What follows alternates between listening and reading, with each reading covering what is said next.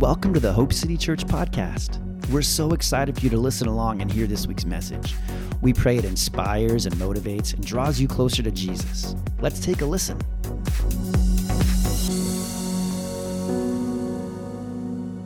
Good morning, everybody. It's nice to see you all. Happy, happy Sunday. Uh, happy Easter Sunday. Happy Resurrection Sunday. Marco says, Christ is risen. Christ is risen. If you've grown up in church, you would hear me say, He is risen, and you would say, That was, that was good. That was good. Uh, have you had a nice morning already?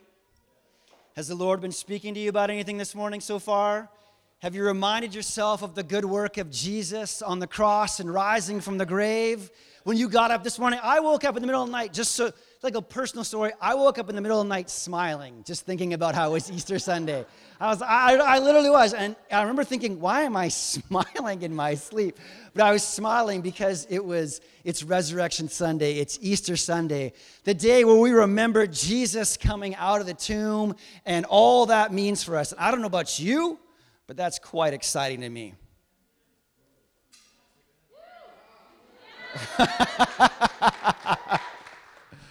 well, open your Bibles with me. We're going to look at two different accounts today. We're going to put um, two different accounts together, and I want to share some good news with you this morning. In the first place, I want you to go is if, if you were with us on Friday night for our Good Friday service, we read out of Luke chapter uh, 22 and 23, and we're gonna we have an egg explosion. It's just can't can't wait for after service. Uh, and I think Marco is clearly hiding and, and hoarding all the candy for the children. This is for the children, Marco. Um, we're going to pick up in Luke chapter 24 is where we're going to start today. And I want to remind you of something very simple. Today we're celebrating we're celebrating Jesus, who came out of the grave. Um, in Revelation chapter 1, verse 18, Jesus is talking to John. And Revelation is the revelation of Jesus Christ. It's not John's revelation, it's the revelation of Jesus Christ. And he's talking he says, uh, I'm the one who was dead and now I live forevermore. Right? You know what I'm talking about? And he says, I have the keys to death, hell, and the grave. And I don't know about you, but that excites me knowing that we have a Savior. See, what separates Christianity from most other, from all other religions, is that we serve a God who died and rose again and conquered death and hell and the grave. Oh, man. You all are not, you, you all are not nearly as excited about the work of Jesus as I am this morning. I'm way more excited about this than all of you. But don't worry, by the end of this message, I know that you're going to be pumped and excited about the work that Jesus did on the cross. Because here's what I want to tell you. A lot of times, as believers, and maybe we've given our life to Jesus already, but sometimes we forget that Jesus did this work for you that Jesus paid the price for Johnny, for Sophia, for Marlene, for Ransford, for Jacob. He did it for me, He did it for you. He went to the cross, and we looked at this on Friday. He went to the cross, and like Isaiah 53 talks about, he carried the weight of your sin on his body, and he did it for you. Look at your neighbor, look at somebody around you. You don't got a neighbor, look at me and say, He did it for you. He did it for you. He did it for you. He did it for Jeff. He did it for Maddie. He did it for Hallie. He did it for all of us. He did it for you. So, this is what we're celebrating today Jesus coming out of the tomb for me and for you. And for everybody else that has ever lived, that's alive right now. And guess what? All those people that aren't even alive yet, but they're coming down the road somewhere down the street, and sometime he died for them as well. He carried the weight of all those people on the cross. Come on, now that's a savior. I love Superman, but forget about it. Jesus is way beyond Superman. Superman never carried my weight, but Jesus did. All right, so, anyways, Luke chapter 24 is we're going to pick up, and we're going to read the first um, couple verses in here, and then we're going to jump over to the book of John and stitch these two accounts together. So, in chapter 24, verse 1, It says, Very early on Sunday morning, the women went to the tomb, taking the spices they had prepared, and they found that the stone had been rolled away from the entrance. They found when they went to the tomb, that stone was gone. Listen, that stone was rolled away, and I was thinking about this, and I want to remind you that stone wasn't rolled away so that Jesus could get out. Jesus didn't rise from the dead, didn't come back from death, be like, oh man, somebody forgot to unlock the door and I'm stuck inside. Help, help, get me out of here. That stone was rolled away for you and for me that stone was rolled away so that we could go peek inside the tomb and say, hey, he's not here, he's gone. Just like when Jesus gave up his life on the cross, the Bible says that the veil in the temple was tore in two and you could go into the presence of God now. That stone was rolled out of the way so you could walk on into that tomb and see for yourself, hey, my God's not dead, he's alive. Told you, we're going to get excited today. Derek, we're getting excited, man. We're going there. All right, keep going. That stone's been rolled away. Verse 3 says So they went in, these are the ladies, but they didn't find the body of the Lord Jesus. And they stood there puzzled. Two men suddenly appeared to them, clothed in dazzling robes. The woman says, verse 5 says, The women were terrified and bowed with their faces to the ground. Then the men asked them, Why are you looking among the dead for someone who is alive? See, these ladies, even though Jesus told them multiple times, Jesus told all of his followers multiple times, I'm going to rise from the dead again. But they weren't putting the pieces together. They weren't understanding what he was talking about. And so here he is. He has died. He went to the cross and he died on Friday. And so these ladies have gone and prepared the burial spices. And so they show up at the tomb to anoint Jesus' body because he's dead. They're missing the point. They think Jesus is still in the tomb. And so they show up there to go and prepare his body. But guess what? Jesus ain't in there. The stone's been rolled away and his body is gone. And they show up and they're confused. Like, where's, where's Jesus at? Where's his body gone? I don't see him in here. What am I supposed to do with these spices I prepared? They had the wrong intentions. They had the wrong plans. They had the wrong ideas. And so they show up at the tomb, but he's gone. He ain't there. And so some angels show up and said, Why are you looking for the living among the dead? I want to tell you this today. As I was, this, this isn't even my points yet. So just hang on. This is all pre points. This is free points. This is bonus material. This is bonus content on the DVD's box set. If we still had DVDs, this is the bonus material. He says, Why are you looking for the living among the dead? He's gone. He's not here anymore. He told you that he was going to die and be buried and rise again. And so he says, Why are you looking for the living among the dead? I want to tell you, I want to remind you of this. Some of us here, some of us believers, maybe not any of us, but maybe our friends or people we know, have buried things in our life that are meant to be alive. And we have put them in a tomb and we've closed the door on them. And in fact, we thought they were so dead that we have prepared burial spices and things that we are going to anoint them with and say, This thing is dead and gone and it's never coming back to life. So let's prepare it for the grave for all time. But God is saying today to some of us here, not you, your friends, He's saying that all those things in your life that you thought were dead, they're not dead. And in fact, I've rolled back the stone, I popped up and I've gone, and I'm calling those things in your life that you thought were dead back to life. We have marriages. We have family, we have friends, we have finances, we have body, we have health, we have all these kind of things in our life that we could allow to die in some way. And God's saying, you know, we were singing that song, and I was reminded, I had a conversation with Pastor Adrian um, about this song a couple weeks ago, and it's the song that says, If I'm not dead, he's not done and she was talking about how she loved that line of the song, singing, If I'm not dead, he's not done. I'm telling you what, if you're not dead, and are you dead this morning? Guess what? No, you're here alive. You're sitting in this chair listening to me. You're alive. So, guess what that means? If you're not dead, he's not done.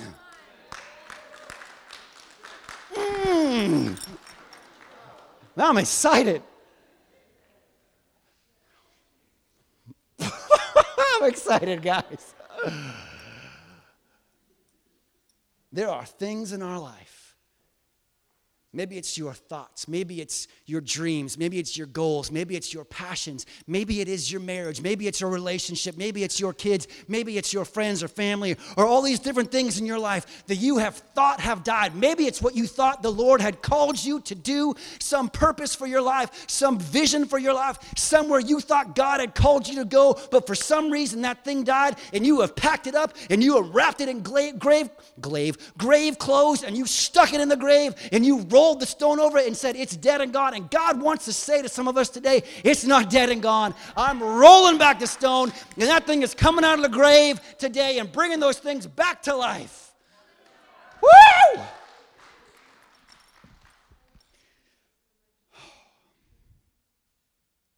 The women were terrified, and they bowed with their faces to the ground. The man, the men asked them, they said, Why are you looking for the dead?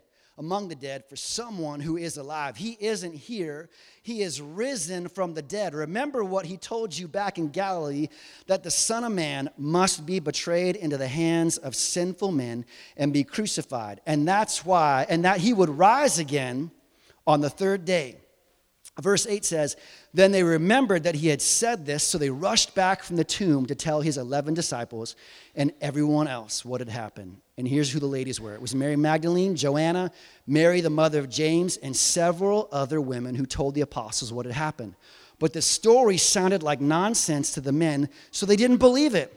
However, in verse 12, it says, Peter jumps up and ran to the tomb to look. Now, I want you to stop Stop reading there, and I want you to go with me to John chapter 20. And we're going to pick up in verse 3, and we're going to continue in this story. John chapter 20, we're going to pick up in verse 3. I want to remind you today that the work that Jesus did on the cross was for you. If you don't hear anything else I say today, if you leave this place and you're like, I have no idea what that guy was hooting and hollering about, I can't remember, I wasn't listening, I didn't want to be there, I just wanted to go have my buffet after church, whatever thoughts you have in your head, if you leave this place, I want you to remember this one thought that Jesus died for you. Don't ever forget it. Your sins, your failures, your faults, your flaws, all those things that you thought that, that nobody could ever overlook or that nobody would ever uh, forgive you for, Jesus died for you. For you. And we, we say that like as good as good um, uh, people, we say, you know what, like I know that Jesus died for me, but sometimes we forget that Jesus actually died for Jen. Jesus actually died for Pastor Jake. Yes, I'm a real person. I have my own struggles. I have things that I have to walk through, and I remind myself that Jesus died for me. Do not forget when you leave this place that he died for you, that he loves you. John 3 16. This is the most well known verse in the Bible that God loved us so much that he sent his one and only Son to pay the price that you could never pay. So if you believed in him, and I love the New King James, it says, Whosoever believes in him will live Whoever believes in him, it's you. It's Marco. It's Jacob. Jesus died for you. So, John chapter 20, verse 3 is where we're going to pick up at. We just read that the ladies had gone back and told the disciples what, what they had heard, what they had seen. And it says that most of the guys didn't believe them, but it said that Peter gets up and in verse 3 of chapter 20, it says, Peter and the other disciple started out for the tomb. Now, if you don't know a super ton of history about the Bible, in the book of John, John wrote the book of John, and he refers to himself uh, uh, as a couple different things. Number one, right, right here, he refers to himself as the other, uh, other disciple, other apostle. He also refers to himself quite frequently as the one whom Jesus loved. He's, he's, very, he's very modest. He's very modest about how Jesus loved him. But so he's writing this account here, and he says, Peter and the other disciple, so you could use quotation marks, it's John he's talking about. Peter and himself started out for the tomb. They were both running, but the other disciple, uh, John, outran Peter and reached the tomb first. And he stoops and he looks in and he sees the linen wrappings lying there, but he didn't go in. Verse 6 says Then Simon Peter arrived and went inside, and he also noticed the linen wrappings laying there, while the cloth that had covered Jesus' head was folded up and lying apart from the other wrappings. Then the disciple who had reached the tomb first, John, also went in, and he saw and believed. For until then, they hadn't seen or they hadn't understood the scriptures that Jesus said he must rise from the dead. Then they went home. So they run to the tomb and they see why does it matter? Why does it matter that these clothes are laying in the tomb? It matters because when they went inside the tomb, they could see that there was just the grave clothes laying there. Because back then they had all kinds of things like grave robbers, and people would come and steal the bodies and steal the jewelry and all those kind of things. But if there was a grave robber, they most, most likely would have just stole the body. But the fact that Jesus' grave clothes, his linen clothes that he was wrapped in, were all laying there, telling them that it wasn't a grave, because a grave robber, somebody who was robbing a grave, wouldn't take the time to unwrap the body and fold up the linen cloth that was on top of his head. It was Jesus saying, Hey, I was here, but I was gone. This was me sitting in this place. This was me laying in here, but I got up and I left. Nobody else took me. Nobody stole my body. No, no, no soldiers came out and took my body and hid it. He's saying, I, I was here, but I'm back to life again. And so I'm leaving my clothes here so that you can see that it was me, but I'm gone now. The Bible says that Peter and John go in and they see the clothes of Jesus, the grave clothes laying there, and they realize that Jesus is back to life and they leave and they go home. But then we see here, very interesting story, and this is what I want to get to. This is what I want to get to today is verses 11 to 18. And this is looking at Mary.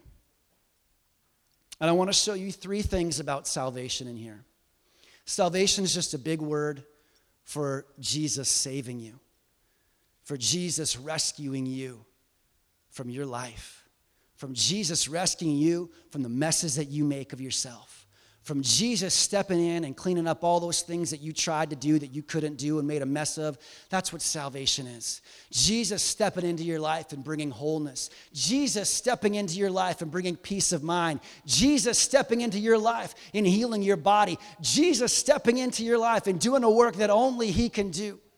Amen? So in verse 11, it says, Mary was standing outside the tomb crying. And as she wept, she stu- stepped, stooped and looked in. And she saw two white robed angels, one sitting at the head and, other, and the other at the foot of the place where the body of Jesus had been laying. Dear woman, why are you crying? The angel asked her. And I want to tell you something. This word wept, I don't know about you, and I, the way that I think about a lot of these pictures and these stories in the Bible, I think they come from all the paintings we have in the Middle Ages. You know the, the, the religious paintings I'm talking about where Jesus is like white with blonde hair and blue eyes, and all the disciples look the same, and, and you see pictures of, of different scenes in the Bible, and everybody's very um, put together and nobody's very overcome really with emotion. And even the pictures of like jesus and some of them like um, coming like carrying his body down from the cross even his body is just like a normal body. It's not bruised and destroyed like we know it would be. So when i read some of these stories sometimes my first thought is i have a picture of mary standing outside of this tomb just kind of like hmm, uh, it's kind of sad but you know, she's just standing over there. In my mind, like there's the tomb is right here, and Mary's standing beside it, and her arms are like this, and she's just kind of beside herself, and ooh, this is a sad moment in time. Ooh. And the angel says, Lady, why are you crying? But the actual Greek word there for when it says she wept, it's ugly cry. If we break it down into modern English, it's she was ugly crying. Bible talks about that actual Greek word is the one where she is showing every external expression of wailing and lamenting that you could imagine. Somebody who is experiencing deep trauma and is hurting and is broken. Her Savior, the one who saved her, uh, is gone, and she doesn't understand yet that she that He's rising from the, that He's risen from the grave. She is standing outside, ugly crying with with snot and tears coming down her face, and she's got the you know when you try and talk but you're crying crying so much you can't get the words out. The I don't know where Jesus is. You know what I'm talking about? The Bible says that she is wailing. She is crying. I imagine her body was heaving. She's like, Where is Jesus? She's crying. And this angel says to her, Why are you crying? Which seems like such an obvious question. Well, she's in a, she's at a tomb and she's crying. Let's put the pieces together. She's crying because somebody obviously died. And so Mary's reply is this. She says, Because they've taken away my Lord, she replied, and I don't know where they've put him. She turned to leave and saw someone standing there, and it was Jesus, but she didn't recognize him. And he says, Dear woman, another person says to her, Dear woman, why are you crying? Who are you looking for? Now, guys, I love this next sentence. I love this sentence so much. Mary is distraught in the garden at the tomb of Jesus. His body is missing. She doesn't know what is happening. She's crying. Some man begins talking to her, and the Bible says this. Are you ready for this? The guy just says, Dear woman, why are you crying? Who are you looking for? And the Bible says she thought he was a gardener. She thought Jesus was a gardener. She thought Jesus was a gardener. Jesus, who just rose from the dead, Jesus, who performed countless miracles, she was in such a state of being distraught and so overcome with grief that she didn't recognize Jesus. She thinks he's a gardener, and so she replies to him and says this um, Sir, she said, if you've taken him away, tell me where you've put him, and I will go and get him. And here's the three things I want to show you. In these next three verses, I want to show you three things out of here about salvation for us today because salvation is for us. Salvation is for you. Each and every one of us, Jesus died on the cross for us, for you. And it says this in verse 16 this lady is in shambles, and it says this very simple three words Mary, Jesus said. She turned to him and cried out, Rabboni, which is Hebrew for teacher.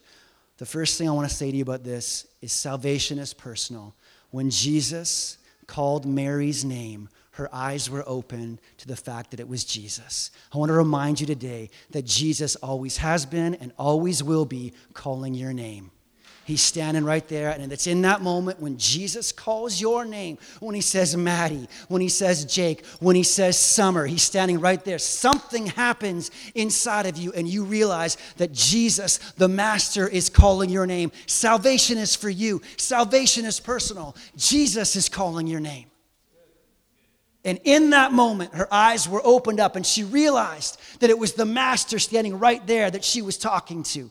She says, she turns around and she calls him Rabboni, which is teacher. He says in verse 17, Don't cling to me. I haven't yet ascended to the Father, but go find my brother and tell them that I am ascending to my Father and to your Father and to my God and to your God. I want to read that to you again. Jesus said, Don't cling to me. I haven't yet ascended to the Father, but go and find my brothers and tell them I'm ascending to my Father and to your Father and to my God and to your God. And you know what's really interesting to me in that phrase is salvation brings you into the family of God. It wasn't just anymore, I'm going to my Father, you stay here. It was, I'm going to my Father, and guess what? He is now your Father because of the work that I did on the cross. And I'm going to see my God, and guess what he says? It's now your God as well because, because of the work that I did on the cross. Salvation brings you into the family of God. He says, Go find my brothers because I'm going to go see my God and your God, and I'm going to go see my Father, and I'm going to see your Father because He's one and the same. Salvation brings you into the family of God. You're no longer on your own. Listen, what is Separation is terrible. You don't want to be alone by yourself, but Jesus died so that you don't have to be alone. Jesus died and rose from the dead again to make you part of the family of God. You're not alone anymore. Once you accept Jesus into your life, you're part of a family that never ends. You're part of a family with a kingdom that will last forever. Go find my brothers because I'm going to go see my God and I'm going to see your God. And I'm going to see my Father, I'm going to see your Father. Salvation is personal. He calls your name. Salvation brings you into the family of God. You're not alone, you're part of the family of God. The last thing here I want to show you is this. Verse 18 Mary Magdalene found the disciples and told them, I have seen the Lord. Then she gave them his message. Salvation brings change to your life. See, in just a matter of a few moments, Mary was broken. Mary was distraught. Mary was bawling. Mary had no idea what was happening. She couldn't put the pieces together. She didn't know where Jesus was. But listen, when Jesus called her name, when Jesus brought her into the family of God, the next thing you see here is that there was absolute transformation in her life. There was transformation in her circumstances. Salvation brings change into your life. I don't know what you've got going on in your life, but you do, and the Lord does. And when you step into salvation and when you receive the gift that Jesus has for you, change comes into your life. You don't have to live in those circumstances. You don't have to live alone and in brokenness. You don't have to be in shambles. You don't have to be distraught. You don't have to be weeping and alone and sad and hurting and wounded because he brings you into his family. And when he brings you into his family, he restores to you all those things that the enemy has tried to steal from you. Does anybody here have anything the enemy has tried to steal from them? John chapter 10, verse 10 says, The thief comes to steal and to kill and to destroy. But I've come that you may have life and life more abundantly. So when he brings you into that family, when you accept the free gift of salvation and you step into the, the family of God, then what begins to happen is all those things that the enemy has tried to steal from you, all those dreams, all those desires, all those passions, all that mental health that you had that was so great, and all of a sudden your, your mind is falling apart, all that peace that you had and has somehow left you over the years, God begins to restore those things on the inside of you and restore you. The Bible says that you were made in the image of God. That's a great person to be made in the image of. And so, if you were made in the image or likeness of God,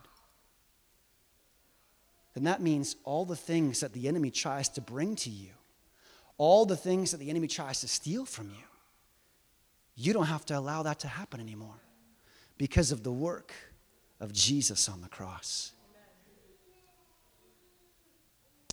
Salvation is personal, it was for you.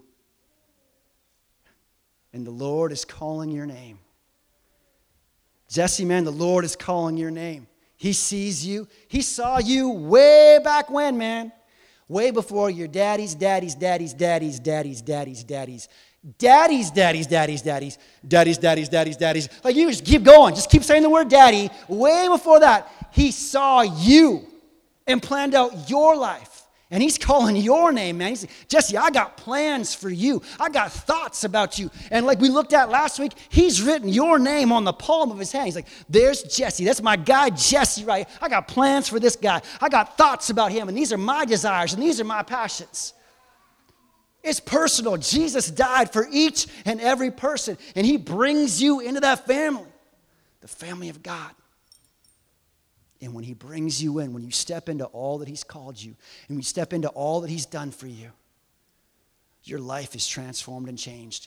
You don't have to live the life that the enemy says you have to live. You don't have to live in shambles. You don't have to live in brokenness. You don't have to live in hurt. You don't have to live in anger. You don't have to live in frustration. You don't even have to live in despair.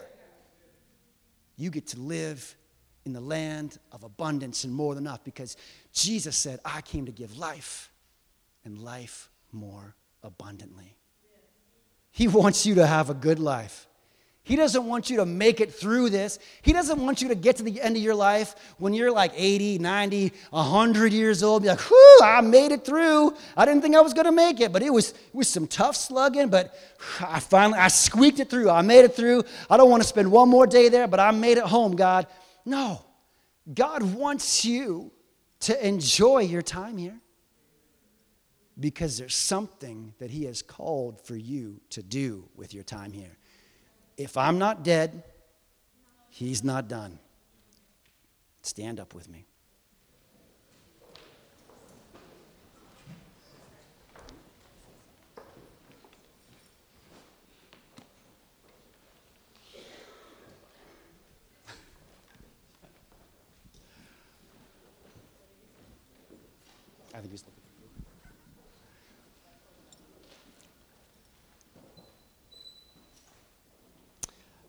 I, I don't know about you, but I'm so incredibly thankful for the work of Jesus on the cross.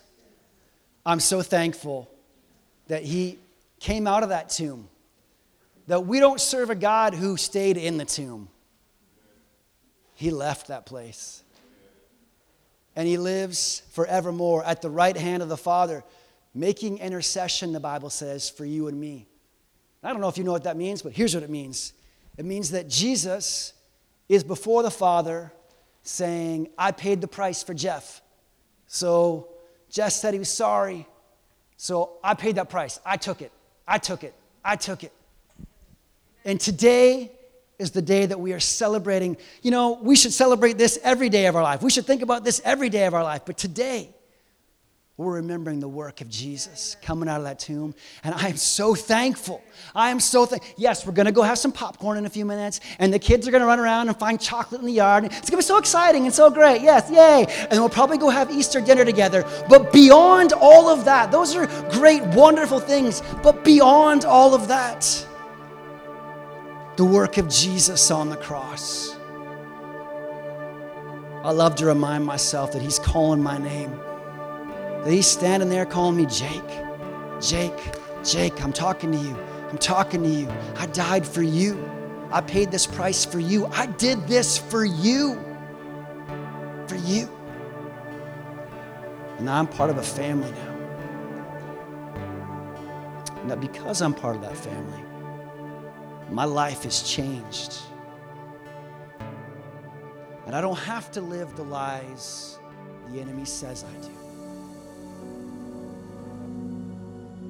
Thanks so much for joining us today. We hope you are drawn closer to Jesus and that His Spirit, His love, and His life are filling you right now.